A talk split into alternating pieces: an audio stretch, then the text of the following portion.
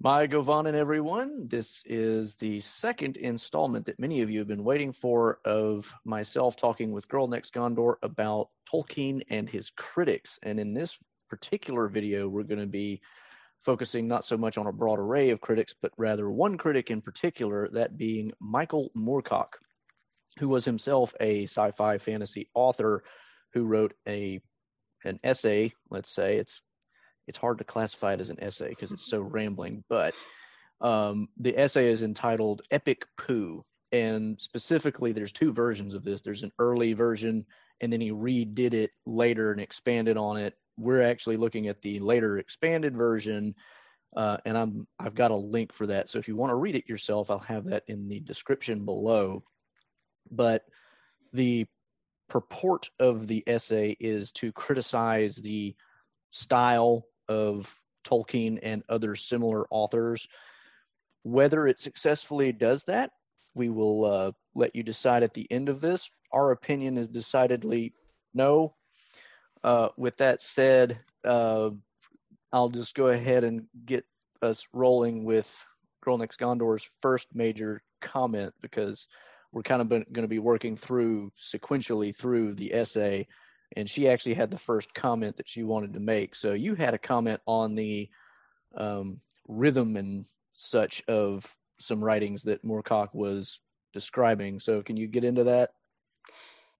Yeah, I believe I can. So the essay starts out with Moorcock observing that essentially the tone of what he calls quote high fantasy uh, and by uh, not tone. So I need to be very specific with my terms here in terms of literary criticism because I think one of the things that he's banking on is the tendency of people to conflate prose style, tone, mood, and a number of other things. So he's identifying what he considers a sonic quality to the prose style of again what he distinguishes as high fantasy. What he means by that exactly he kind of describes later on, but the definition he he never really gives a formal definition, and the implications that he's uh, making do not necessarily hold up under scrutiny.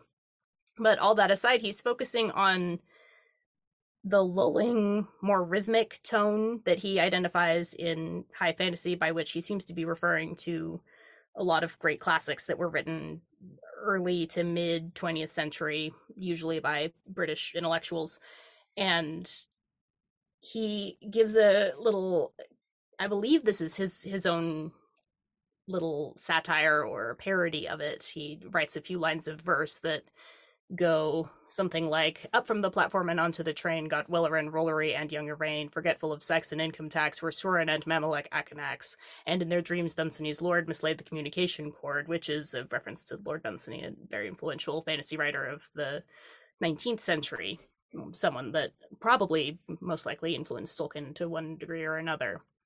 And what he's identifying here is he says it's a lulling lullaby mouth music eh, frequently enjoyed not for its tensions but its lack of tensions he says. It sounds like it's written on a train journey and you can feel like the rhythm of it. Now my suspicion is that this would be a quality that you would find in prose not because of any sort of intent to coddle the reader or because of any laxity on the part of the author but i think there might even be a little bit of an influence from the classical education in Greek that a lot of, particularly British and English people, but basically many Europeans um, and a lot of the American elites would have received around that time period, talking the 18th, 19th century.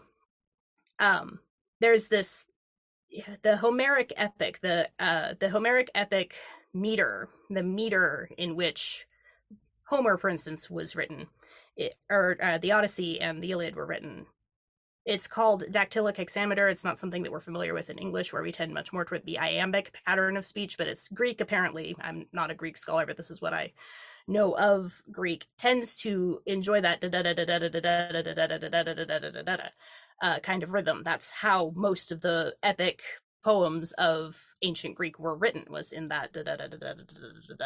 So, knowing that Tolkien was a classicist and a linguist, and that he had a particular fondness of Greek, which he was reading and writing in very early age when his mother was still alive, she was one of the ones who introduced him to classical languages.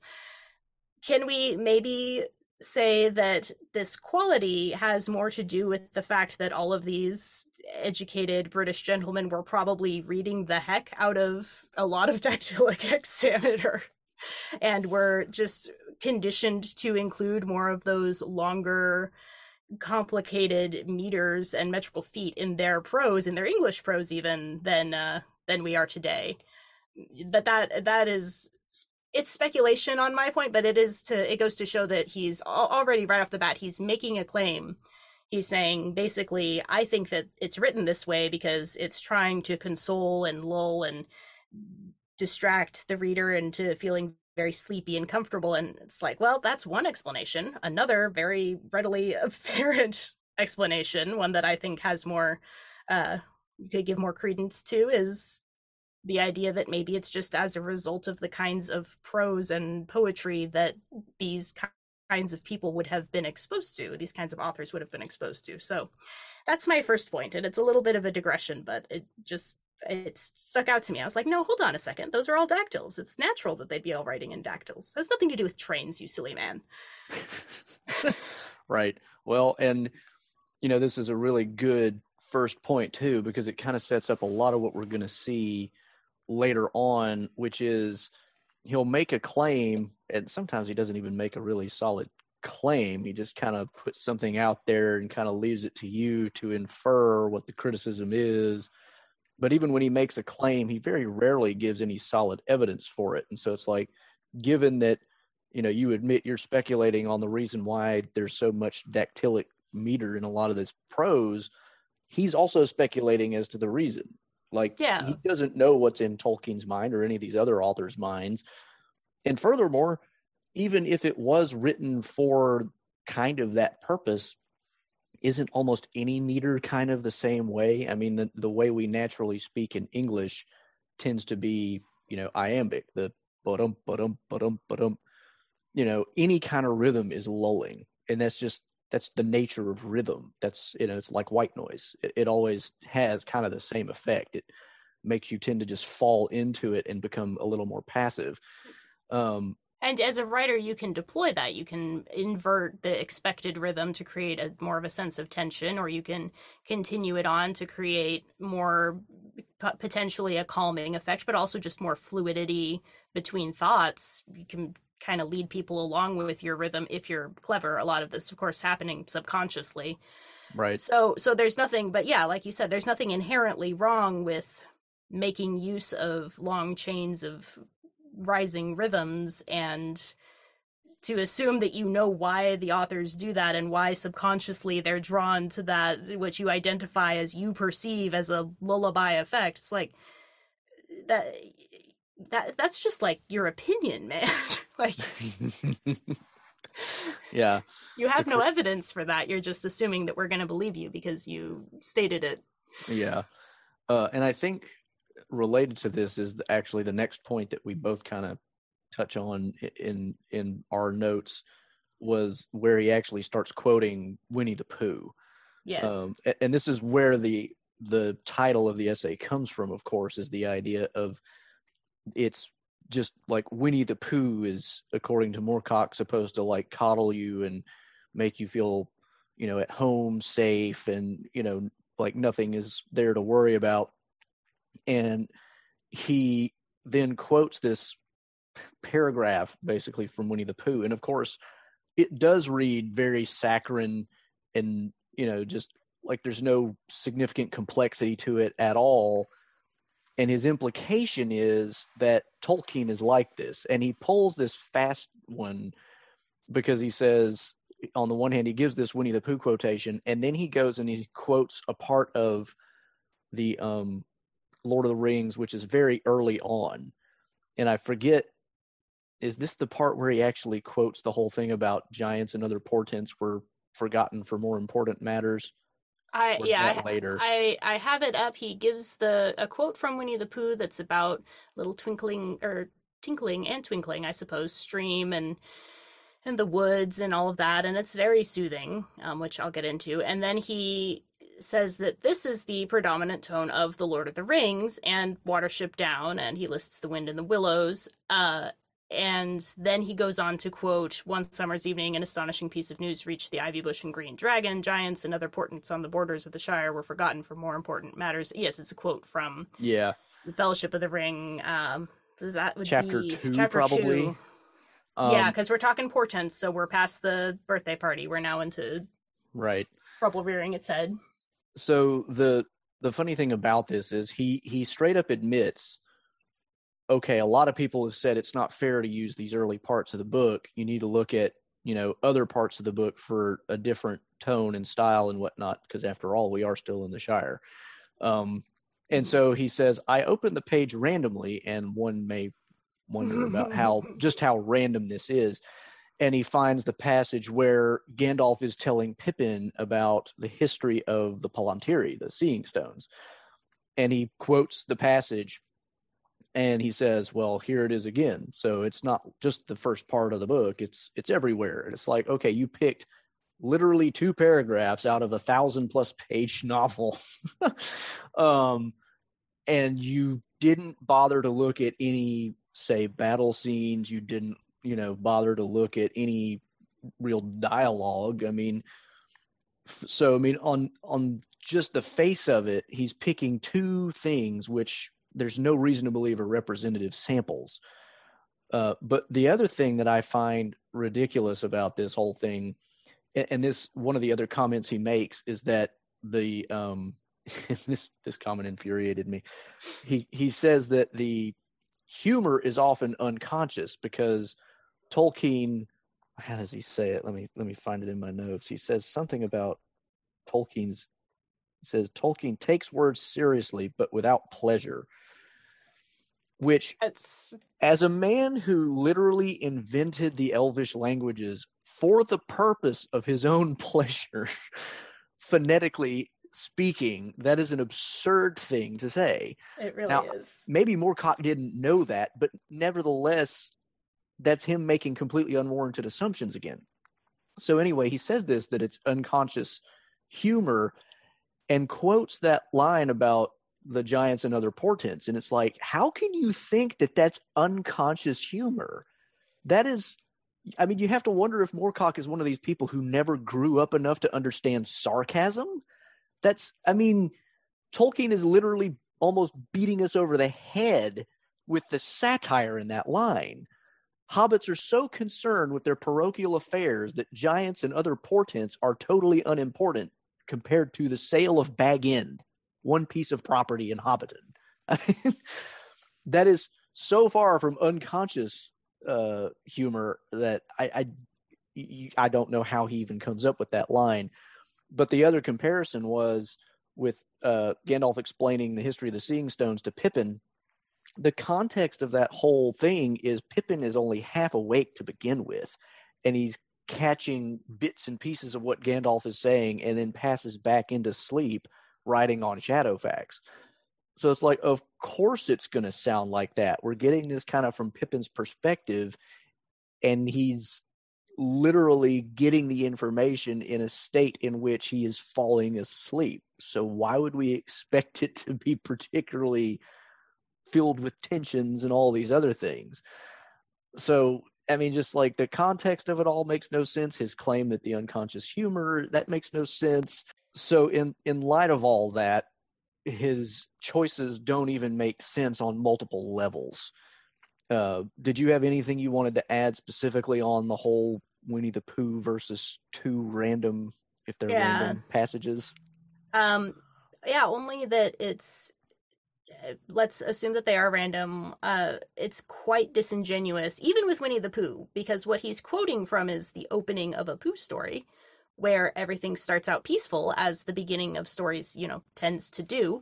It's like why they're the beginning, and then something happens to change that and to break the status quo. So you do need to do some work in the beginning to set a sense of some kind of a status peace. quo. Yeah.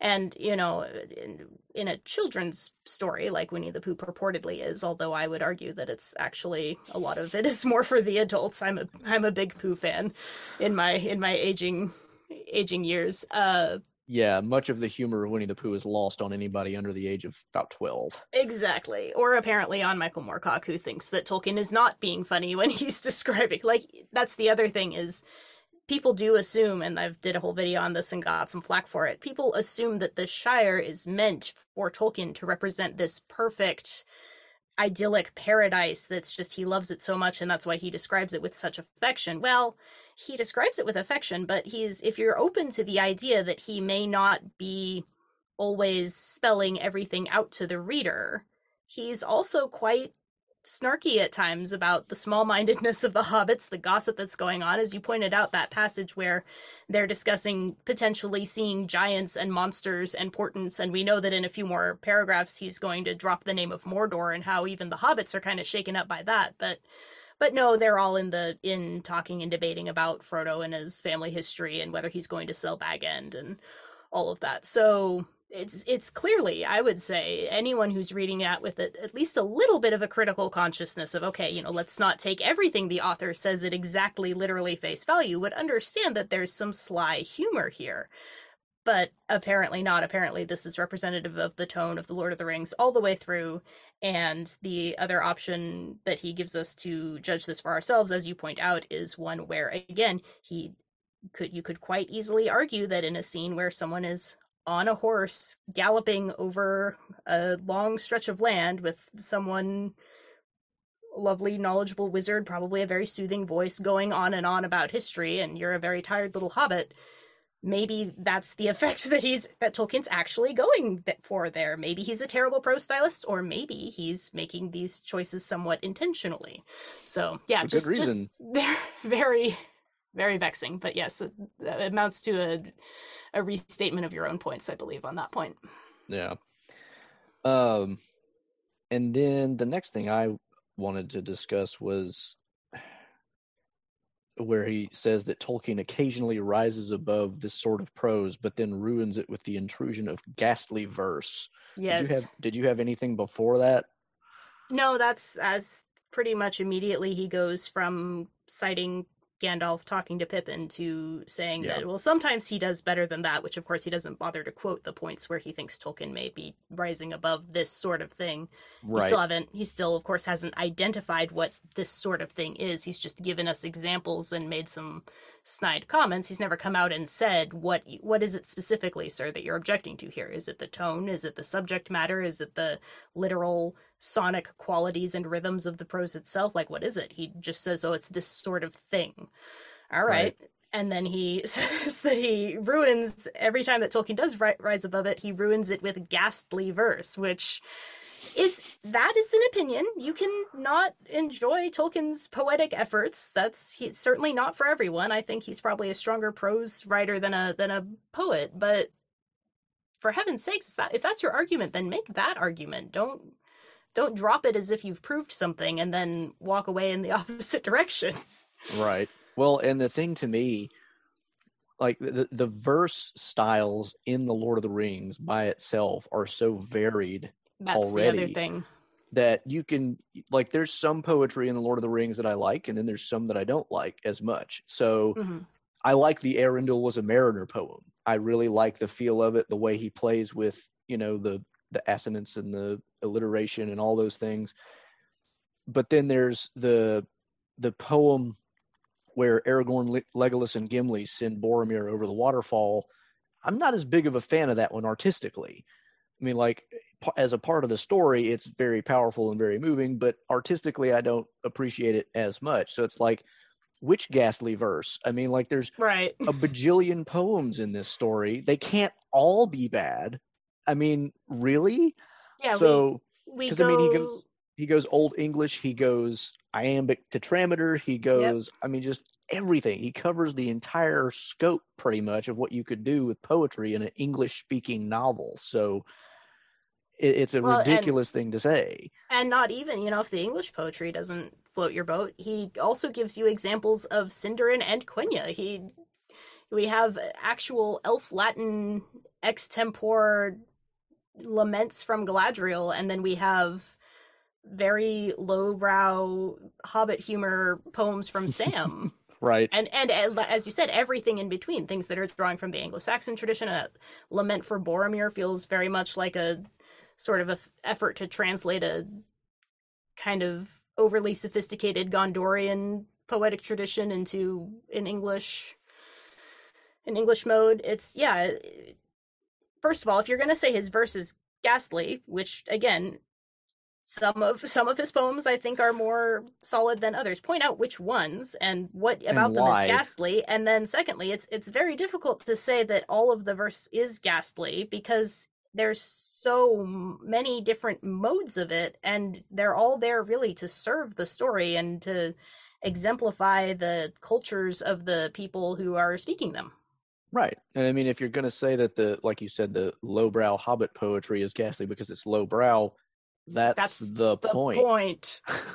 I mean, Thanks. like, again, in service to the story, that's kind of where we're going with this.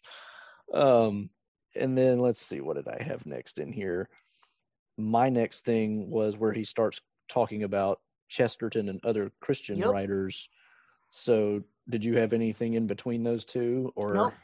Okay? so Yeah, that's where I have- next. I have the essay in front of me and I've been following along. We really are that jumping from one sentence to a ne- the next here. It's Well, the early part is very thick. is very thick and the the logical leaps need to all kind of be identified and called out for what they are. yeah so um so next he gets into comparing tolkien with other writers and he compares him to gk chesterton who was like tolkien a catholic and he mentions other christian writers and says that he and these other writers see the honest artisans as the bulwark against chaos and that these honest artisans are idealized because the last to complain against the status quo they represent good common sense as opposed to perverted intellectualism. Now, some of this is paraphrased. I'm not directly quoting; these are just my notes. Mm. Uh, but then, then he turns around and says that the Tory views of the Inklings, which I don't know that all the Inklings were Tories, but let's assume for sake of argument that they were. Mhm. Uh, quote doesn't ask any questions of white men in gray clothing who somehow have a handle on what's best for us unquote now i find this very striking because on the one hand it's the honest artisans who are the bulwarks against chaos and Mhm. and even opposed to perverted intellectualism but also we aren't supposed to ask any questions of white men in gray clothing who know what's best for us is it just me or has michael moorcock set up two different things that are completely contradictory to each other and made it seem like they're the same Yeah. Yes, I- it's yeah. and uh, Shaking my head here.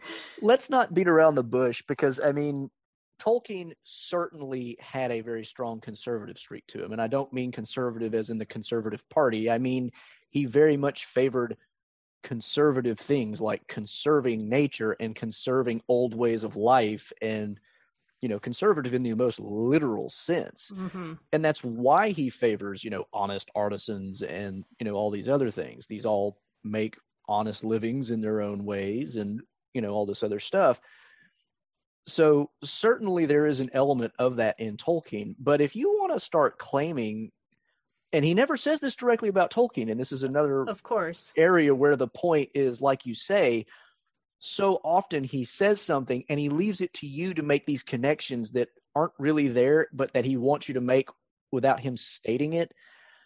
You can't possibly say that about Tolkien because of Saruman Well, one example by itself blows the whole white people in gray clothing out of the water. And I mean, he's almost literally a white person in gray clothing. He's just actually a shade lighter than gray. It's Saruman the White. He's literally like the intellectual, you know, par excellence in Middle Earth, and he's a bad guy. yeah.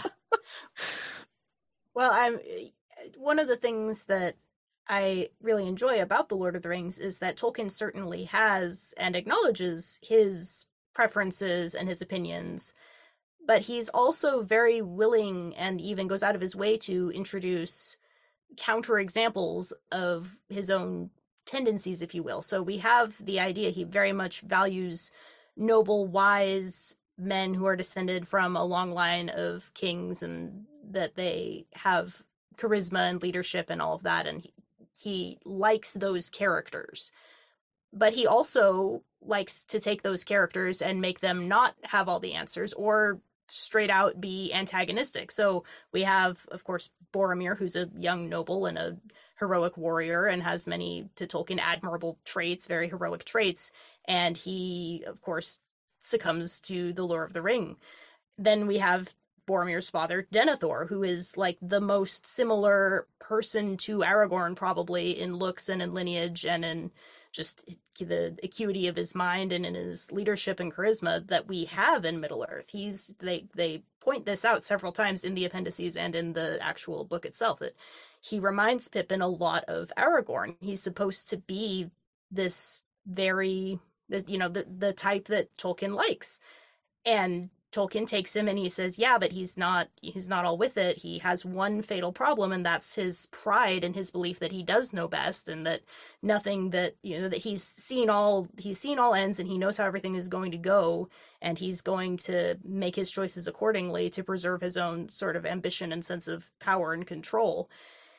So goes out of his way to invert that trope in story and show us that yes, these you know our leaders can go wrong even the best leaders can go wrong. Even leaders i would probably really like or be drawn to can go really really wrong.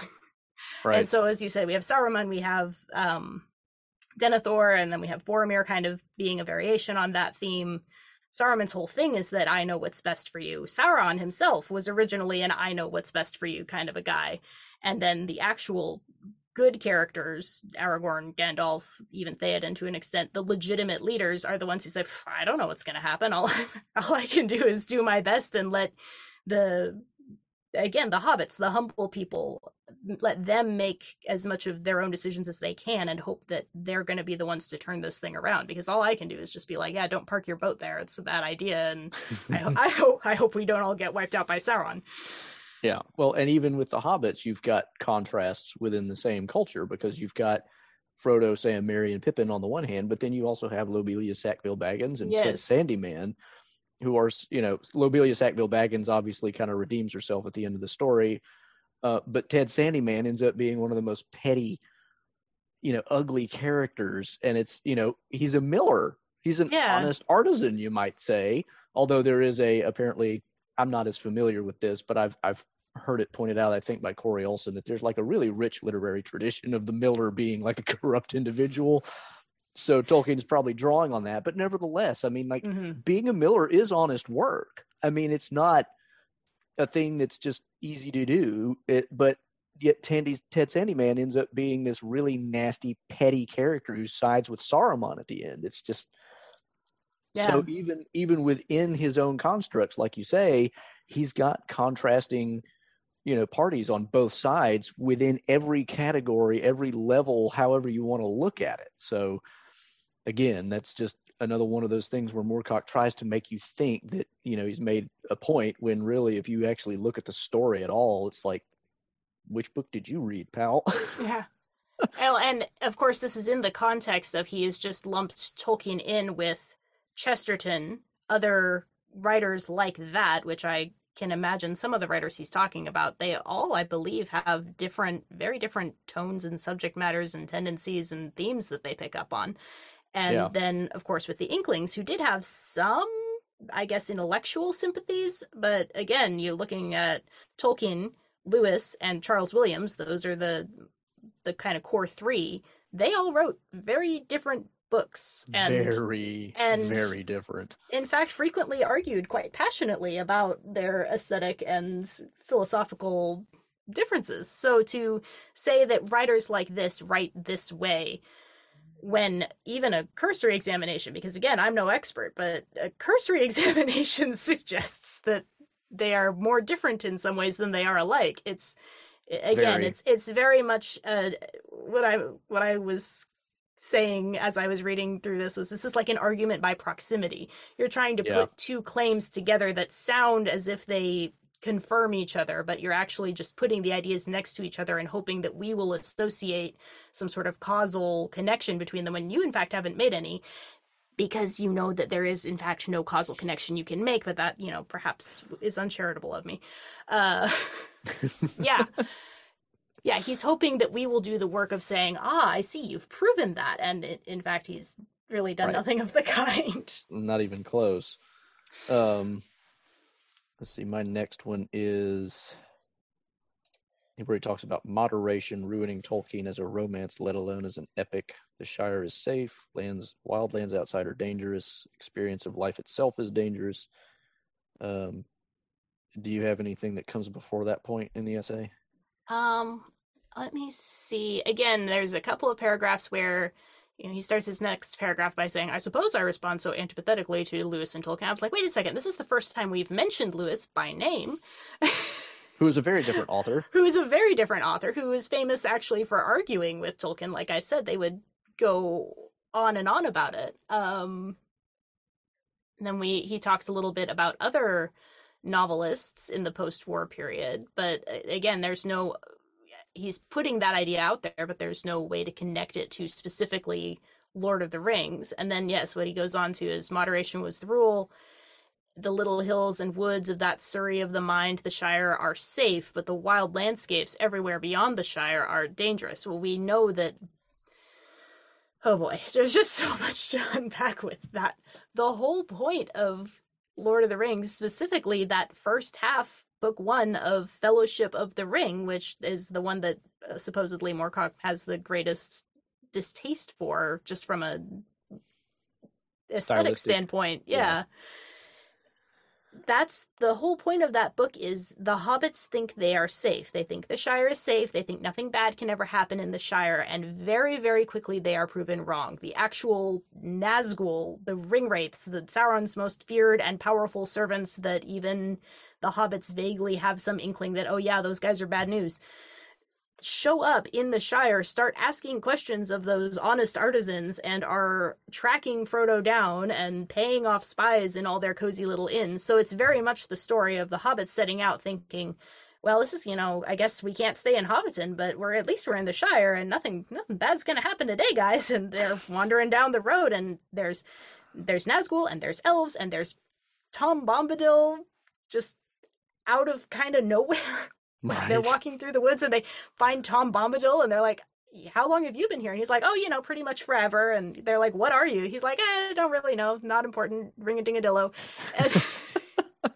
It's like the whole point of that book is things are a lot stranger and weirder and way more dangerous in the Shire than everyone, especially Frodo, could have ever conceived and then they make it to Rivendell thinking, okay, well, you know, we've made it here. The the clever men and their the white men in gray coats, the lovely elves with their knowledge and their wisdom, who are really the ones who should be in charge of all this.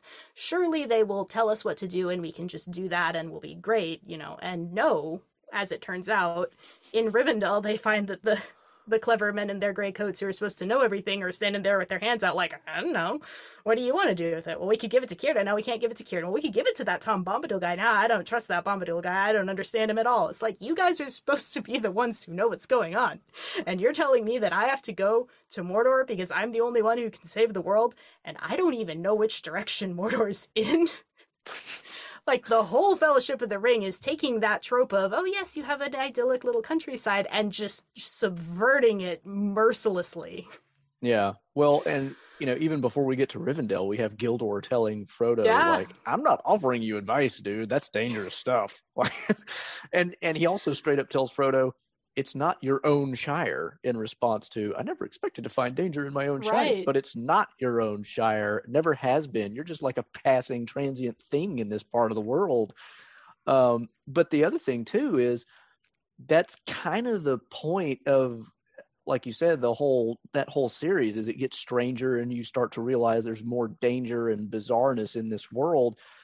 And we get this kind of echoed again later where several of the Dunedain meet up with Aragorn in Rohan mm-hmm. and a conversation starts up where one of them, Halbarad, makes the point that you know, these hobbits are really simple folk, but we love them nonetheless. And at another, I'm trying to remember, is it Aragorn in the Council of Elrond who, I can't remember wh- who says it exactly where, but somebody makes the comment like if you're going to protect simple people from outside dangers, simple Yeah. they will be.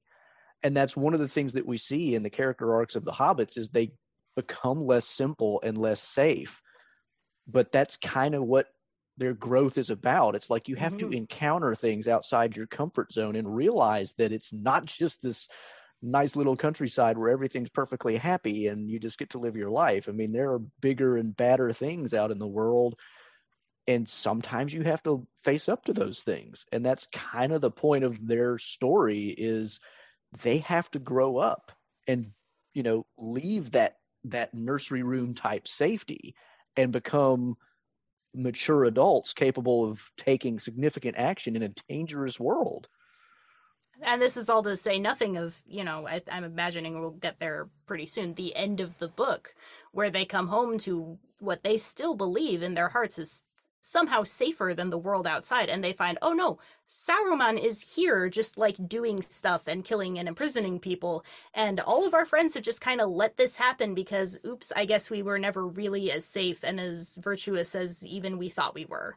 So, yeah that, that and this definitely comes up later and it's going to be a big one yeah it's like so you know even even the hobbits in the very final chapters of this book tolkien is saying like oh, now you know don't think that they're safe now. Don't think that they can just have this little adventure and they've grown as people and they've saved the world and oh, okay so like we're safe now. We're good. We're returning back to safety. He sets you up to believe that and then he's like nope.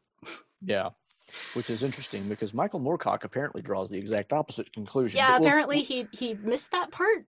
Yeah we'll we'll get there. He will. Um so and and then he has this line uh, and i'm just going to throw this one out there if the shire is a suburban garden sauron and his henchmen are the mob and this again this is one of those things where one of the themes that comes through if you read this whole thing is Moorcock has a lot against Tolkien on purely political grounds. We've already Mhm. seen that in the comment about the Toryism. We've seen it in the comment of, you know, about him favoring the artisans and all this. And here it is again in a, in a similar form. It's like, you know, the the Shire is just like a middle class white suburban home, and then Sauron and his henchmen are the mob. As you know, one wonders if he wanted to put quote marks around that, almost as if he sympathized with the mob. Uh, but it's like the idea of just having this knee jerk conservative feeling of, you know, I have what I have because I work for it, and you can't have any, you you know, poor restless people out there. So don't come and get it. That almost seems to be what he's accusing Tolkien of, but it's like, what? Where did you pull that from anyway? I mean, like the whole point of Frodo's journey is that he's leaving his stuff, his Mhm. very comfortable life, in order to save literally everybody. literally everyone it's like, I mean, sure, there's an element of that uh, very staid and comfortable hobbit who doesn't want to get involved in adventures, and that's, you know, the Hobbit is all about kind of poking fun at that. Um, but that's a part you know every every culture has its vices the hobbit culture is they're comfortable and they don't want to do anything Mhm. and the whole point is you can't just live in that way forever because things are going to happen so this idea that it's just some kind of weird knee-jerk reactionary outlook by tolkien which he seems to be implying by this line which doesn't really have any coherent meaning but that's like the only thing i can pull out of it it's Yeah. just i mean and, and this is going to come up again again you'll see in a lot of these criticisms moorcock is really angry about tolkien's politics more than anything else And I would say even he's angry about what he perceives as Tolkien's politics. right I don't know that it's a, that he's really, you know, I would doubt, I wouldn't blame him for this. I would doubt that he spent a lot of time really getting into depth the deep waters of what Tolkien thought and the complexities of his opinions because he wasn't there are some ways in which you can see very clear trends, but there are other ways in which he's typically he's very unexpected even in the hints in that we get in the letters as to what his Oh, yeah. political leanings were and what his opinions were on on day-to-day affairs and the stuff that was happening during his lifetime. So so I again I I don't blame Moorcock for that necessarily. I do think it's interesting that he's choosing so often to criticize Tolkien on things that number one he claims are in Lord of the Rings when the opposite is clearly is pretty clearly true. Very Um, clearly. And then number two, that he's taking such umbrage with what he thinks are Tolkien's politics without ever spelling them out. And again, if he were to spell them out, I doubt very much that they would represent an accurate picture of, again, of Tolkien's politics, uh, much less any sort of generalization you could make about, you know, that sort of writer of the mid 19th to mid 20th century of a Yeah. certain, you know, tendency and class and so forth. I do find it funny this paragraph. So he calls the Shire a suburban garden when it's very clearly not at all Not suburban. suburban. it is rural agrarian. That's kind of the point. Um, he talks about how for the hobbits, good or people like the hobbits, good taste is synonymous with restraint, pastel colors, murmured protests. And I find this a hilarious example because, of course, the hobbits are known for liking garish colors. colors. and overindulging in food and drink and merriment in just at every conceivable opportunity. They're like, so much so that they have to be wheelbarrowed out of yes. Bilbo's that- party. I mean, that they take their children from party to party just to let the kids eat free food because otherwise they'd go broke trying to keep up with the appetites of hobbit children. It's a very grounded, very life affirming culture where they're not about restraint. They're about seizing and enjoying everything they can to Perhaps the too much. fullest. Yeah, over overindulging and uh, overindulging in comfort and overindulging in smugness and and Tolkien celebrates the cool aspects of that the fact that they just they're very rarely impressed by nobility they are very pragmatic it takes a lot to get them down but on the other hand you know they can be kind of kind of soft in the middle in the in the ethical sense very very easy to just go along with what's happening um yeah so it's it's just it's kind of funny again to see the shire characterized as something that not only is like oh that's not really fair it's like it's aggressively not that if you read Yeah. the book you would not be talking about it this or rather if you read the book without any preconceived notions which i think is really yeah. probably what happened here Oh, and here's I don't. Did you have anything like with before the the mention of is Sauron really as evil as we're told? no let's go Oh. straight to that awesome. Uh, he starts it with a reference to the the courageous characters are like retired colonels driven to write letters to the Times, which is again, did you read this story? Who is writing letters? None of these people are sitting back on their bottoms, you know, proclaiming from their armchair, you know, here's how I would run the world and blah blah blah. No, these I mean these people are all actually actively engaging in literally saving the world by risking their lives. What in the world is like a retired colonel writing letters to the Times about that? But more to the point, and he goes on and he says, "It's we're not really sure if Sauron is really as evil as we're told." And then he, this is one of the most famous lines from this. He says, Yes. "After all, anyone who hates hobbits can't be all bad." And it's like, now again, Michael Moorcock prob- probably hates hobbits because he hates simple-minded, comfortable, placid characters yes because he thinks that those people ruin civilization. And he's right, which is why Tolkien remorselessly makes fun of that precise characteristic about hobbits. Like, if you read The Hobbit, literally Bilbo's entire character arc is about becoming less comfortable, less stay at home, less passive, and learning to be adventurous and live outside of his comfort comfortable little hobbit hole that is literally his story arc. yeah and that's pretty much the same arc we get with Frodo, Sam, Merry, and Pippin. taken much more seriously Right, with a lot less humor and a lot more serious stakes. Yeah, turned up to 11. It's yeah, it's a couple of things on this. We are not so he says we are not sure because Tolkien cannot really bring himself to get close to his trolls and their satanic leaders if Sauron and co are quite as evil as we're told. Now, it's true that we don't ever see much of Sauron as a character in Lord of the Rings because like for literary reasons, you kind of need to keep your big bad off stage when he's that overwhelmingly powerful. Right. But we see a lot of Saruman. We see Grima. We see we get to spend a lot of time actually hanging out with actual orcs and hearing them talk and hearing them argue. And even there's times at which they appear a little bit sympathetic. We get the Nazgul quite up close and personal. Now, admittedly, Nazgul are just more of a monstrous thing than an actual character. Right. But Tolkien gives us plenty of dialogue and motivation and character growth and development, even, or usually negative development, of all the other villainous and semi villainous, borderline ambiguous, antagonistic characters that he includes. We know exactly what happens with Denethor. We know what goes down with Boromir. We get to see that at close quarters. Saruman goes from being this relatively noble figure to being just this shrieking, clawing, nasty, petty, vindictive, just shrunken down shell of a person by the end. And we get to see all that fairly closely as well. And we get to see the route he takes to get there, which is basically he is, like I said earlier, kind of the intellectual par excellence of Middle mm-hmm. Earth. And then he goes the route the route of I'm so smart, I ought to be telling everybody else what to do. So I'm going to feed them you know, he, he gives this speech to Gandalf where he's like, this is the smart way to go. This is the practical way to go. If we do it the other way, we're going to lose. So even though this may look bad, we need to do it this way, and it'll be for the ultimate good in the end.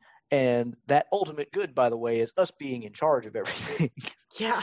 and from there, he devolves from wannabe mega tyrant to pettiest of petty tyrants. Yes, yes. Tolkien shows and makes it apparent why the will to domination tends to be the kind of the key factor here. Why the will to dominate others for whatever reasons. You could start out with, according to Tolkien, very noble reasons, wanting people's lives to be better.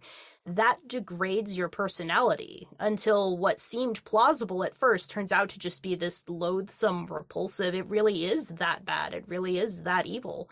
I don't I don't want to spend time with orcs. I've I've seen them. I've read a few chapters about them and they don't seem to be very nice people and I don't, you know, I don't want to be associated with that kind of behavior and moreover, I don't want to see any of that behavior in myself and I can see now where because again, this is one of the things Tolkien shows you in the book. You need to be very careful because you it's not always clear from the beginning where someone is going to go, you know, where someone's going to end up. Something may seem like it's a sensible, reasonable, smart, prudent, wise course of action. But depending on the motives, it can end up in the same sort of appalling place that you would associate with just orcs, basically. Yeah. Well, and as Elrond tells us in, I believe, the Council of Elrond, you know, even Sauron was not evil in the beginning Right, and so, and those of us who know the lore, like, kind of even know the fuller, it, expanded version of that. Right. I mean, his road actually is a lot like Saruman. So via, yeah. you know, by by seeing how Saruman goes down that road, we actually kind of have a pretty good idea of how exactly Sauron went down that road. It's like, I know how to make things better for everybody. Why won't they listen to me? Stupid people. I'll just get rid of them. Yeah. and that's kind of what it comes down to. It really is. Um I think I had another thought on that. It's interesting that Moorcock is kind of aligning himself with that, maybe not realizing. Oh, I remember what I was going to say. You, when you quoted the thing in full, you reminded me of a of a word that I did not include in my notes, and that was proles. Mm. Which again, politically, a very substantial, Loaded. significant term. And again, we can see Moorcock's real objection here popping through. He's like he's he's assuming that Tolkien is against all these people because they're just the proletariat. It's like, have you have you read any Tolkien besides what you imagined well, in your head?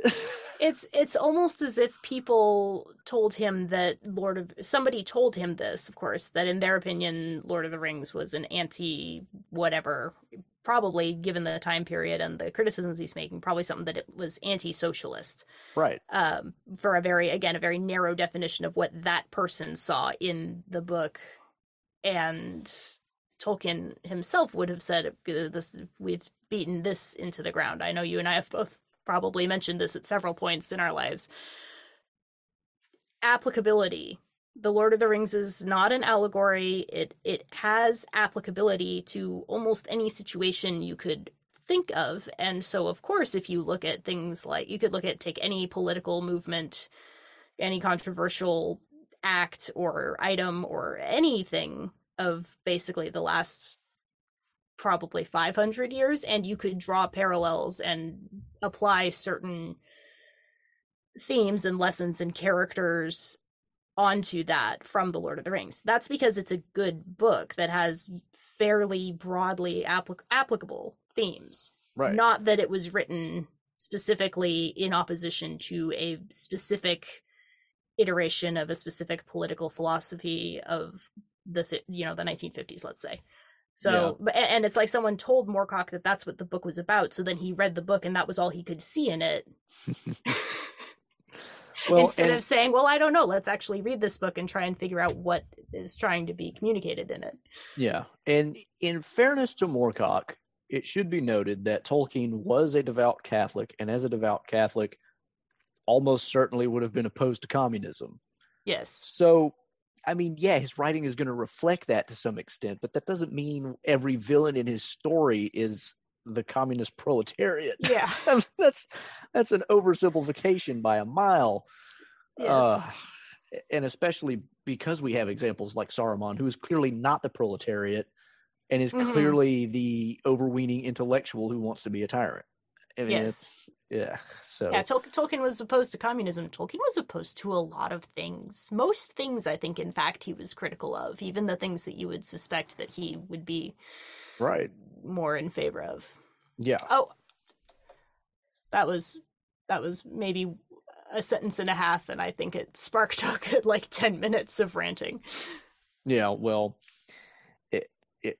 it's okay. It- we're about it was worth it. to- It we're about to it. get to the most ridiculous, and, and we we we presaged this a little bit before. Um, he mentions that Tolkien goes against the grain of his subject matter and forces on us a happy ending as a matter of policy. And he Oh boy. here refers to, of course, the fairy, his essay on fairy stories, where he talks about the consolation of the happy ending and why that's so important. And in this context, he also implies that the Lord of the Rings kind of ignores death. And, and both of these statements are just they're so ludicrous it, it's ridiculous it, just to kill the death one right off the bat we of course Right. see boromir die right up front you know we literally see aragorn holding him in his arms when he dies and we Mhm. see denethor commit suicide in front of our eyes we see theoden die who is a much more sympathetic character you know because he's you know not redeeming himself even like boromir he's just a straight up good guy and then he dies on the battlefield Mhm. so it's not like the stories are unacquainted with death. But this idea that Tolkien forces on us a happy ending, well, yes and no. Like the the whole idea here is that the overall arc of history turns out well because the ring is destroyed, but who in the story gets a personally happy ending? Not Frodo. No. Frodo is a broken person by the end of the story, and that's why he leaves Middle Earth. And, you know, for anybody out there who has this notion, let me disabuse you of it now. Frodo's not going to heaven when he sails across the ocean. No. That's not what's going on. He is seeking healing in the Undying Lands before he does inevitably die because he is wounded and cannot find rest in Middle Earth. He must leave for his own good. So, this idea that Frodo has this happy ending, it's like, yes, there are a lot of happy endings. Aragorn gets the girl, Sam gets the girl, you know, Merry and Pippin seem pretty much happy. Gimli and Legolas do cool stuff after the fact. But like Frodo, who has been the protagonist since, you know, practically the first chapter, is not given a happy ending. And neither is Boromir, and neither is Theoden. And yeah, I mean, like some of our, you know, very good friends in this story die. And even though Frodo doesn't die on the page, he's not happy by any stretch. Yeah, and um, I mean, I paused when I saw the Lord of the Rings ignores death and was like, aren't there multiple letters in which Tolkien says, well, I mean, I guess if you had to say there's a moral or a theme or an underlying message about Lord of the Rings, it's it's a novel about death. like Fall, like and, mortality, and, and, and ending machine. and yeah and yeah he, he frequently references that death and the human attitude toward death and all that that implies the the good parts of it the bad parts of it the horror of it Right. that's what the book is concerned with and that's the problem that it's kind of chewing over and looking at from different angles trying to make sense of and does you can't really fully make sense of it by the end but it does kind of come to some sort of conclusion that there might still you might still be able to approach life with a sense of hope even if this is why on fairy stories his quotation is so funny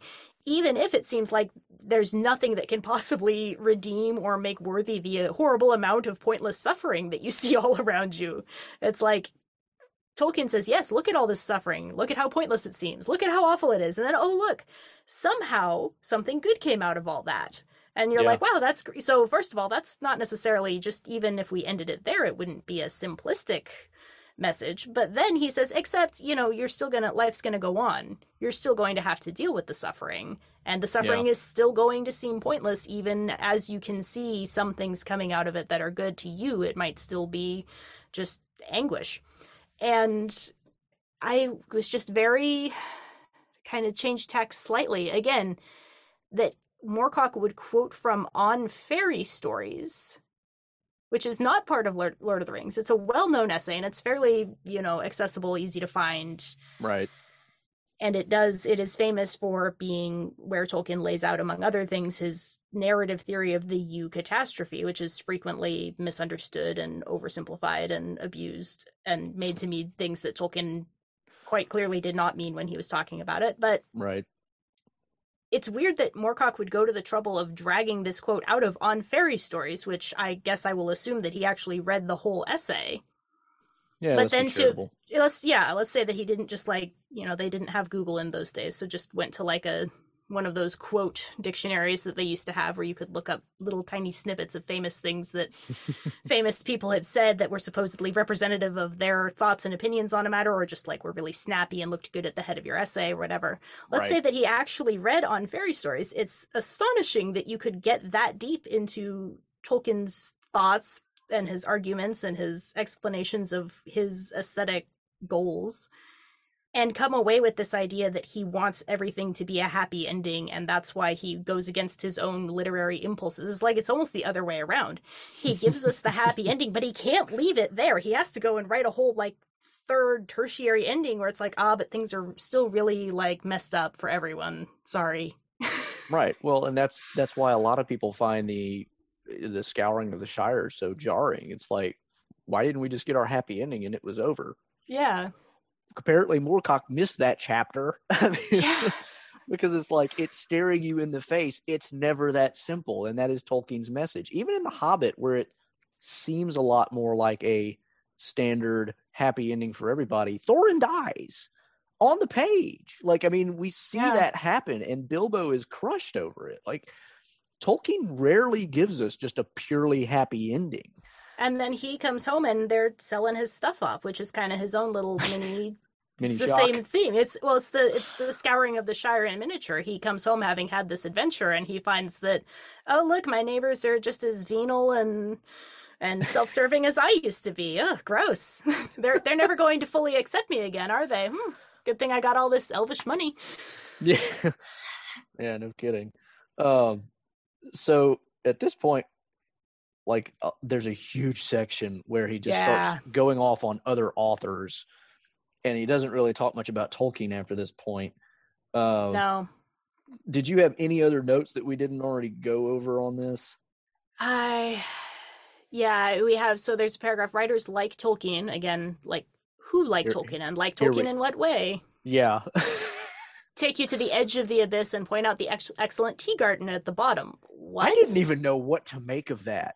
I- Showing, yeah, I didn't even include that in my notes because I was like, I don't even know what to say in response to something that's so. It, a, it's meaningless. B, it's absurd. I, I mean, that line, I just read it and I tried to think what he could possibly mean by that, and I couldn't come up with anything. And so I just didn't even bother.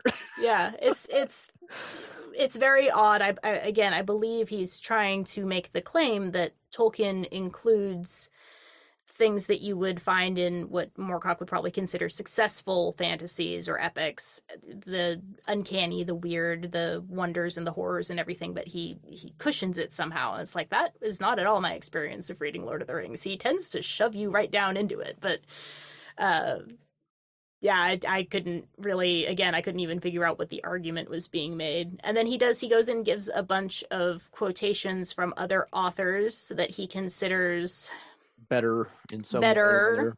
and it's hard again he's alternating rapidly back and forth between talking about their prose talking about their metaphors their style and how this one is superior to that one. It's like okay like i can see how you would prefer you know i can see trends. I can be like okay this one is it's a little bit more vivid a little bit more snappy than some of the other passages. Again i'm like you know maybe let's compare the books more fully side by side it's really hard to tell from just a paragraph of one versus a paragraph of the other what's a fair right.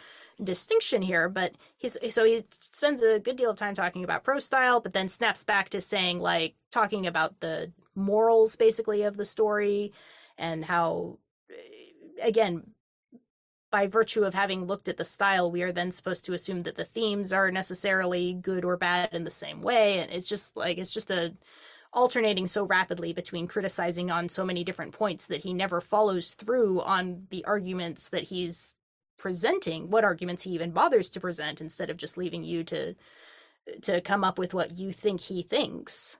Yeah. Well and you know along that you know all, of all those different authors that he quotes from he he follows up one quotation by saying clearly this person is a better writer than tolkien. It's like you picked one paragraph compared it to two previous paragraphs and i'm reading them both and i'm like i still like tolkien's better and you picked two that you think are really bad um, but but yeah, you're right. I mean, like he never. It's like he starts down a train of thought and he never finishes it, and he just jumps and jumps and jumps and keeps jumping it from one thing to another, like he's just on some kind of ADHD trip where he just cannot settle down and make a coherent start to finish argument of this is why Tolkien's writing is bad because this, this, this, and here's examples, and here's why that's bad. He never sits down and does that. He just kind of assumes, like, if he puts something out there and says, This is horrible, you're just supposed to agree with him. It's like, look, yeah. man, everybody's got their own taste. If you don't like Lord of the Rings, then that's fine, but don't pretend you're engaging in literary criticism when all you're really doing is saying, ugly, yeah. And well, not really providing any meaningful commentary on it. Right. You can you can say that look this is this is not to my taste which we could be like okay um, he is writing an essay presumably a persuasive essay so i assume that he's trying to persuade us that for if not wholly objective then at least for reasons that could be understood by a general audience um, that his assessment is correct and that it's more than just a matter of taste that he can actually point out to superiority, which is really hard to do if you're talking about just style. You authors right. use different styles. You can deploy them more or less skillfully. They can be more or less emotive or evocative, but you can't really. It's hard to say that this is better than that. Well, it's like better for what purpose and by what measure. So, if he wanted to make that argument, that would be really interesting. I would probably enjoy reading about that. I I don't think Tolkien. I enjoy Lord of the Rings, obviously. Um, I don't think Tolkien's style is above critique all the time. I and I would be willing to look at other authors next to it and say, do they have any advantages or disadvantages? Could we see how see how you could level critiques against one or the other based on comparing it to authors who are dealing with, I guess, purportedly similar themes and subjects. But yeah.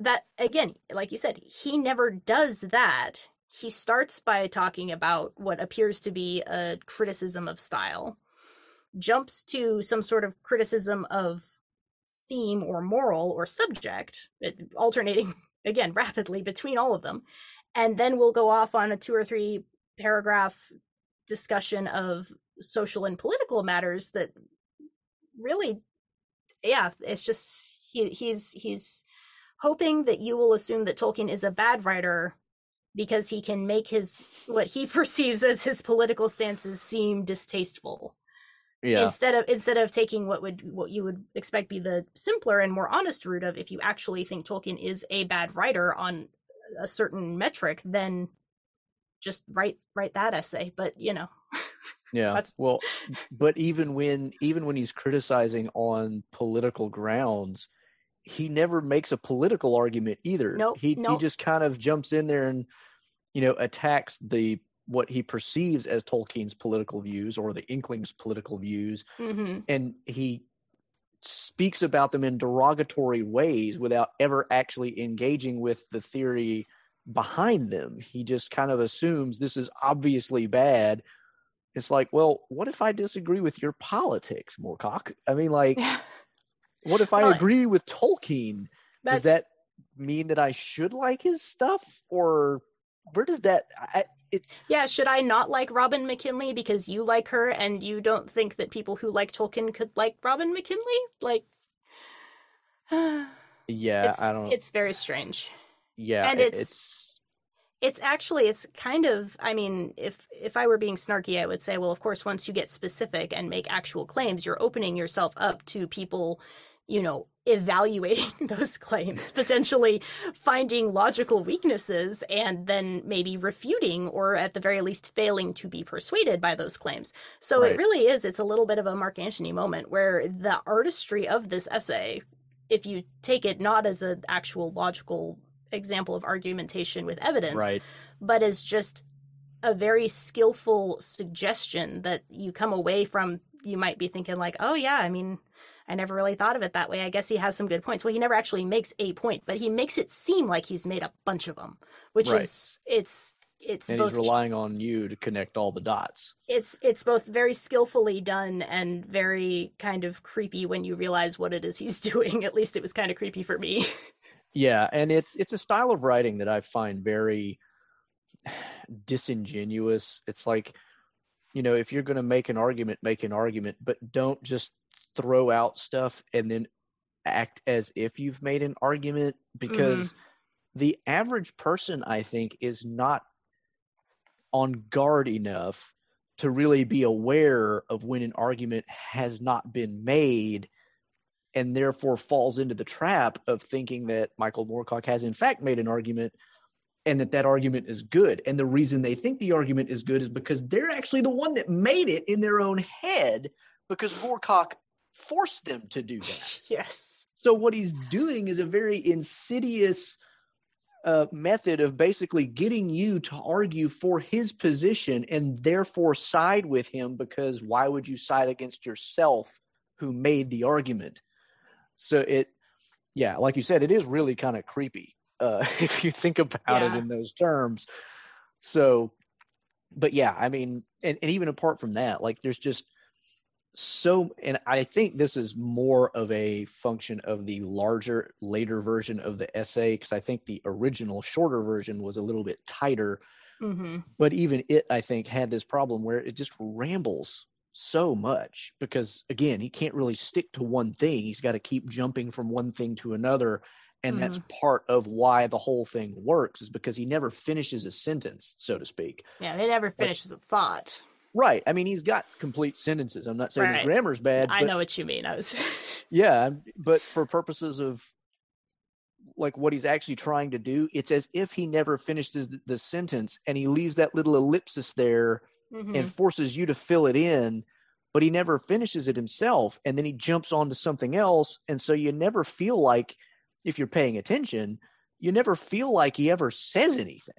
It's other than to just be like, "Uh, bad. This, uh, this better. This bad." It's it's like it's an it's a very emotivist form of writing. very emotive really look at it. skillfully again like it, it's kind of enjoyable to see the way that he can evoke certain tones and the way he builds from a sort of disinterested to kind of this peak of passion and then scales it back down. And like he's he's play it's kind of like a musical performance. You can see it go rising and falling and making use of course of his own methods that he critiqued earlier of causing the audience to feel something based on the way that you're writing. Um Tolkien, I guess, makes people feel comfortable. Moorcock wants you to feel angry or appalled or disgusted.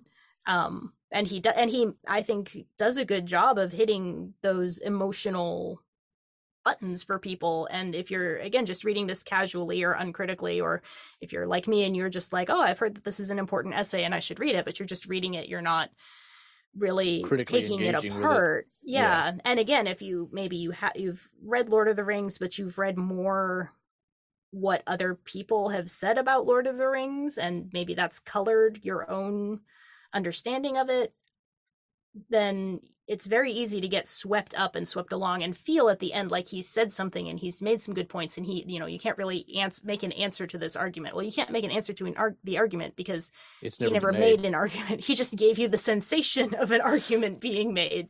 Yeah. can we is that i would say that he redeems himself slightly in the last paragraph and i think i think the it's maybe worth pointing out because otherwise it does seem like why this level of vitriol Right. against someone whose writing is you have to admit is um terribly influential in the genre in which Moorcock is working. So much so that there are literal and, and then Moorcock points this out and criticizes the fact that there are people who basically just copy Tolkien. I mean, that's how influential Tolkien is. Yeah, and I mean I think the again we're looking at the updated version that was written has to have been in the 2000s cuz he makes references to Harry Potter, Right. which I thought was kind of funny in itself. Um We won't go there though. we won't go there. Uh yeah, for many reasons I thought it was funny, but he when he wrote this originally, I believe it was the 70s, wasn't it? I think so, yeah. is and and this was admittedly kind of a rough time for uh, I don't want to say literature in general, but but especially for quote genre fiction and for the fantasy genre. And you'd be looking the kinds of books and and magazines that Moorcock would have had to have been publishing in. And he talks about the anthologies that are being put together at this point. It was very much um, a world in which the people who could imitate Tolkien most unoriginally, I guess, were the ones that frequently met with the most commercial reward. So he he mentions that he talks about how the writers who most slavishly imitate Tolkien seem to be using English as a rather inexpertly learned second language. So many of them are unbelievably bad that they defy description and are scarcely worth listing individually. He talks about Terry Pratchett, who is an ex- excellent author, being the only Terry in Fantasyland who is able to write a decent complex sentence. So I, I won't name names, but I have definitely felt this frustration that he's feeling reading the so-called classics of the Yeah. la- late half of the 20th century in the fantasy genre and just being like "Ah, this is like insultingly like this is a parody of Lord of the Rings. It's not even like oh, Yeah. you know, inspired by Lord of the Rings. It's just no, they're just it's a blatant cash grab and it is it's kind of repulsive and I think he he says that you know that these writers are rewarded with the lavish lifestyles of the most successful horrors is unsurprising. So I believe there is additionally a little bit of bitterness here in that this style that people would have called Tolkienian, but may in fact have had very little to do with, like, you know, what's actually going on in Lord of the Rings. Right. Um, that this was being lionized as the only way to write successful fantasy, and Moorcock is quite under, I think, understandably chafing against that and resentful of that, and he cares about writing, obviously, and he wants to do kind of his own thing with it and to take the fantasy genre in a different direction that has more energy and more craft and skill. I think the problem here is that he places the blame on Tolkien and mm. specifically on the politics of again quote that kind of writer. That's the problem. It's like well that's maybe a different problem than just the fact that bad cliche books sell and they happen to be selling re- really well at this period in time like he had no way of foreseeing the the sort of fantasy renaissance of the late 90s through the mid 2000s so yeah. I so I can I can see that there is kind of an attempt at an argument in the last like couple paragraphs that actually does seem to have some merit and I think explains some of the vitriol more effectively than actually Moorcock's own arguments do. But it just it doesn't excuse the rest of the essay. Right. I mean, the rest of the essay is just to the extent that it may be motivated by that, it's like you said, aimed at entirely the wrong target. It's like yes. you know that that is a function of virtually every realm of artistic endeavor something is wildly successful lots of people try to imitate it and most of them do it badly yes i, I mean but that doesn't mean the original wasn't good Uh, i mean Right. It's it's irrelevant. The original could be good or bad or just kind of normal. But he again, that's he he takes it eh, quite personally, I think, it does seem like it and he draws some conclusions that I think are more gratifying to his own injured ego and non-literary opinions, let's say, than an actual cool-headed critical examination of why this should be the case and what the actual effects are. yeah Disappointing.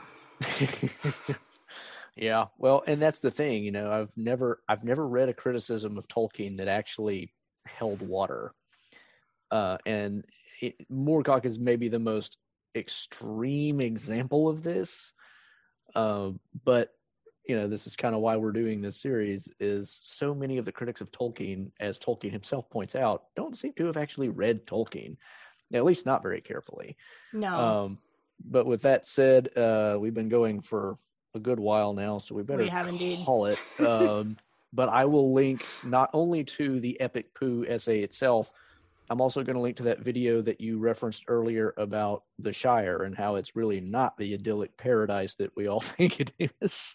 oh boy. because that that is a very and let me just say, everybody, don't engage in flame wars because you. Th- I mean, like, listen to the whole thing before you criticize that video I- because it's a very well thought out video and it actually makes a lot of really good points. I don't necessarily agree with every point she makes, but she certainly makes a lot of good ones and it it does come to a very deep issue that's being touched on here by Moorcock and so if you can understand where Tolkien is really coming from with his portrayal of the Shire, you'll understand why Moorcock is so missing the boat on his criticism of Tolkien. So it's you know well worth understanding what's really going on there, and Girl Next Gondor does a very good job of explaining what's going on there Yes. in ways My- that Moorcock does not understand. by by Tolkien's own claim and measure too at certain points. That's the other thing that I Right. I ruffled several feathers, which I was actually kind of intending to do and looking forward to. But uh, the number of people who were just like seemed mortally offended that I would suggest that Tolkien himself didn't think the Shire was a perfect paradise when I cite. I think four or five points where he says literally just that. I don't think the Shire is perfect. I don't think it's something that should be uncritically emulated. I think that hobbits have real serious social problems that the book is kind of about them coming to grips with in the end. And like Tolkien himself said it, and Yeah. and everyone else says no, that's not actually what Tolkien meant. That's that's not. Well, and and the one that comes to mind to me too is I'm, I'm sure a lot of these people are going to say, Tolkien said, "I'm a hobbit in all but size," and I'm going to turn Mhm. around and say, "Yes, he also said he's most like Faramir, except for physical courage." yes, Tolkien recognized he himself had weaknesses, so it's not like Tolkien saw himself as some ideal person either. So I would say if anything, he probably never tends to be more self-deprecating than he ought to be. Oh, absolutely. Uh, and and you know, I mean, he had a lot of his own kinds of depression and anxieties and things that For you know, sure. we're not going to we're not going to psychoanalyze the man, but No, you know, let just let that be a context for you know when you watch her video on the Shire. Don't take it as a personal attack on the fact that you would love to live in the Shire. I'd love to live in the Shire too, Tolkien probably would have loved to live in the Shire. almost certainly, but not for the reason that the society itself was a Not because it's perfect. Yes, right. no place is perfect. To to say that Tolkien thinks any place and any society is perfect is again, as we just saw, that's to do a grave disservice to the work he actually does to make things way more complex than they even need to be. Um, Right. Because he is very attuned to the good and the bad sides of almost any trait, and Yeah. and I think the fact that you know a lot of people don't see that is due to the fact that they have a preconceived notion about what Tolkien is writing about. So then when they're actually reading Tolkien, they're blind to the rather subtle hints that he is putting in um, and and to his craft. And so then you walk away from Lord of the Rings thinking this is a straightforward adventure fantasy novel when it's at every turn almost anything but. Right. so with that said, we will leave it here. Um, probably going to be looking to do at least one more of these videos in the future. Won't say on what just now, Yeah. but we'll try to try to do at least one more of these. So be on the lookout for that in some time in the future. Not going to make promises.